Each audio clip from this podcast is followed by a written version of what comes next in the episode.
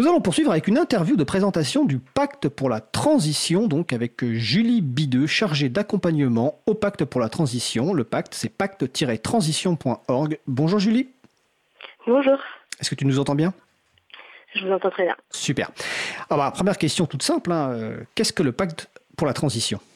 Alors, le Pacte, c'est un projet qui est porté par une soixantaine d'organisations dont l'April, qui vise à favoriser la participation et la mobilisation citoyenne euh, au niveau local sur la transition écologique et démocratique, et notamment dans le contexte des prochaines élections municipales.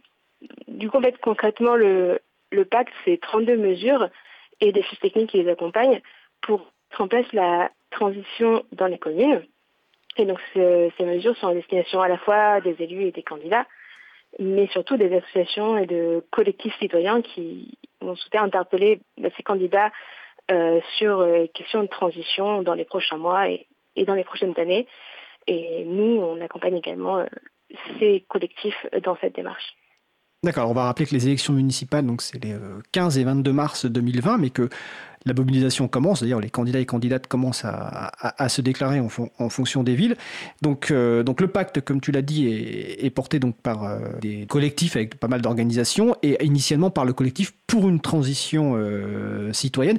Alors tu as cité l'April, effectivement, on, fait partie des partenaires. Est-ce que tu peux nous citer quelques autres partenaires un petit peu entre guillemets emblématiques, la diversité de ce collectif? Alors pour faire un petit tour, donc on a des partenaires qui travaillent sur les questions environnementales et climatiques, Alternativa, euh, la FNE, la FNH, euh, Greenpeace, Zero Waste France, des partenaires qui travaillent euh, sur les questions plutôt sociales comme Emmaüs ou Secours catholique, et enfin certains qui travaillent plus sur la démocratie, démocratie ouverte, D'accord. En tout cas, tous les autres partenaires sont, euh, sont sur le site pacte-transition.org. Il y a aussi dans l'énergie, euh, bah, il y a Enercop, je crois, qui, euh, qui fait partie des partenaires très actifs.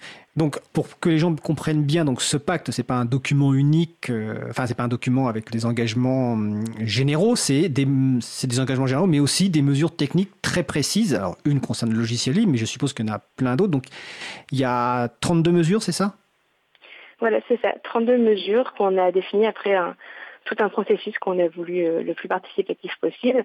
Donc, qui parle euh, de, écologie, solidarité, démocratie encore, euh, mener une politique de sobriété, d'efficacité énergétique, d'énergie renouvelable dans les bâtiments des communes, développer le foncier agricole, lutter contre l'accroissement des grandes surfaces commerciales sur le territoire, garantir l'accès à un logement abordable ou adhérer aux monnaies locales complémentaire citoyenne du territoire.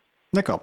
Alors on va préciser quand tu dis qu'il y a eu tout un processus d'élaboration de ces mesures. Ces mesures euh, ont, été euh, discutées, élaborées avec des partenaires. Et il y a aussi une consultation, je, me, je crois que c'était en début d'année 2019, euh, mais tu me corrigeras sinon, qui a permis en fait aux personnes de, bah, de voter en faveur ou contre ces mesures et aussi de proposer des amendements. Donc c'est un processus collaboratif.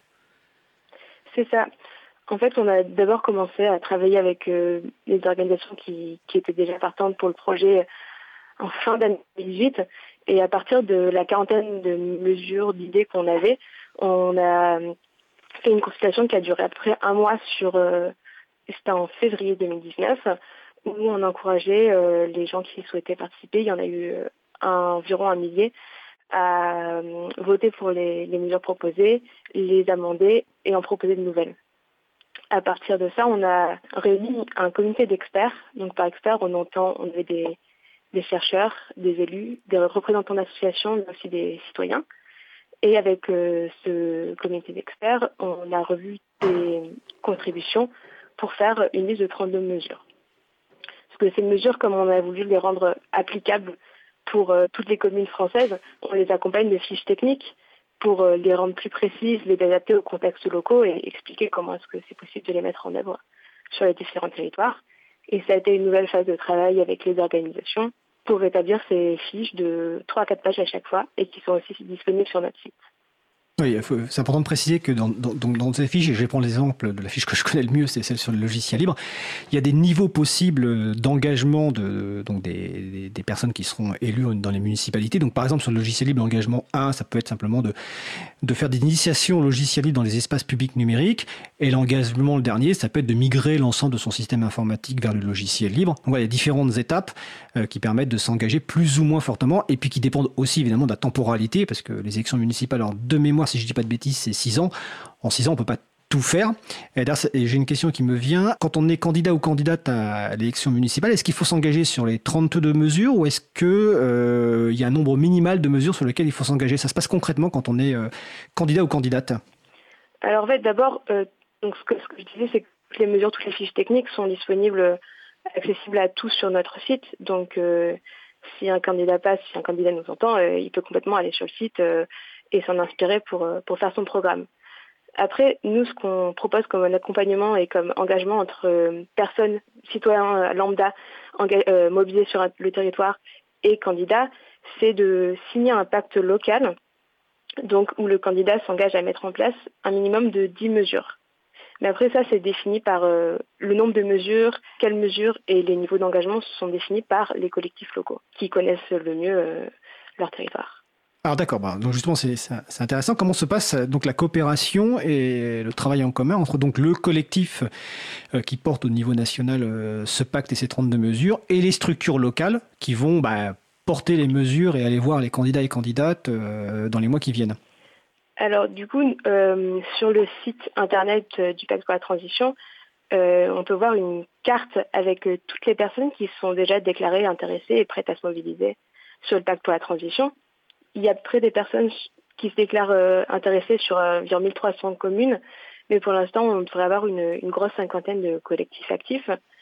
Ces collectifs, on leur propose des façons de faire, des manières de s'engager et d'interpeller les candidats, et on essaie de, suivre comment ils avancent. Et on s'est rendu compte qu'il y a à la fois des néo-militants complets qui découvrent et qui s'engagent dans la transition euh, par ce biais, mais aussi des associations, bah, notamment des associations locales des partenaires euh, du pacte qui se saisissent euh, du projet pour, avoir un fil conducteur pour les prochains mois et, et interpeller les élus. D'accord.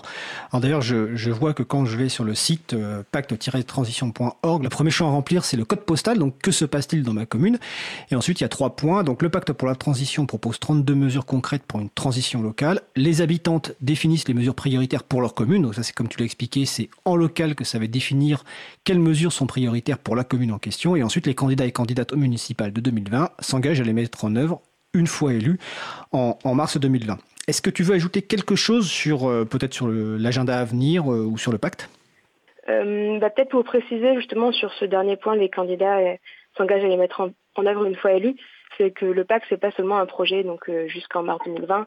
On compte bien continuer et continuer à accompagner les collectifs qui sont déjà là et des nouvelles personnes qui souhaiteraient s'engager pour continuer à interpeller cette fois-ci les élus et suivre la mise en place des, des mesures du pacte dans, dans les communes et faire en sorte qu'on avance progressivement et, et toujours rehausser les ambitions. Oui, parce qu'en plus, il est, effectivement, il est important que les candidats et candidates s'engagent, mais il est aussi important de vérifier que les promesses sont tenues euh, derrière. Bon, on va pas faire les célèbres citations sur les promesses, mais en tout cas, on encourage toutes les personnes euh, bah, à aller sur le pacte-transition.org pour découvrir ces mesures, se les approprier dans le cadre des élections donc municipales qui, je le rappelle, auront lieu du 15 au 22 mars 2020. Euh, et si vous avez besoin de contacter le collectif, tous les moyens de contact sont sur le site. Eh bien, écoute, Julie, je te remercie, puis à bientôt. Merci beaucoup, à bientôt.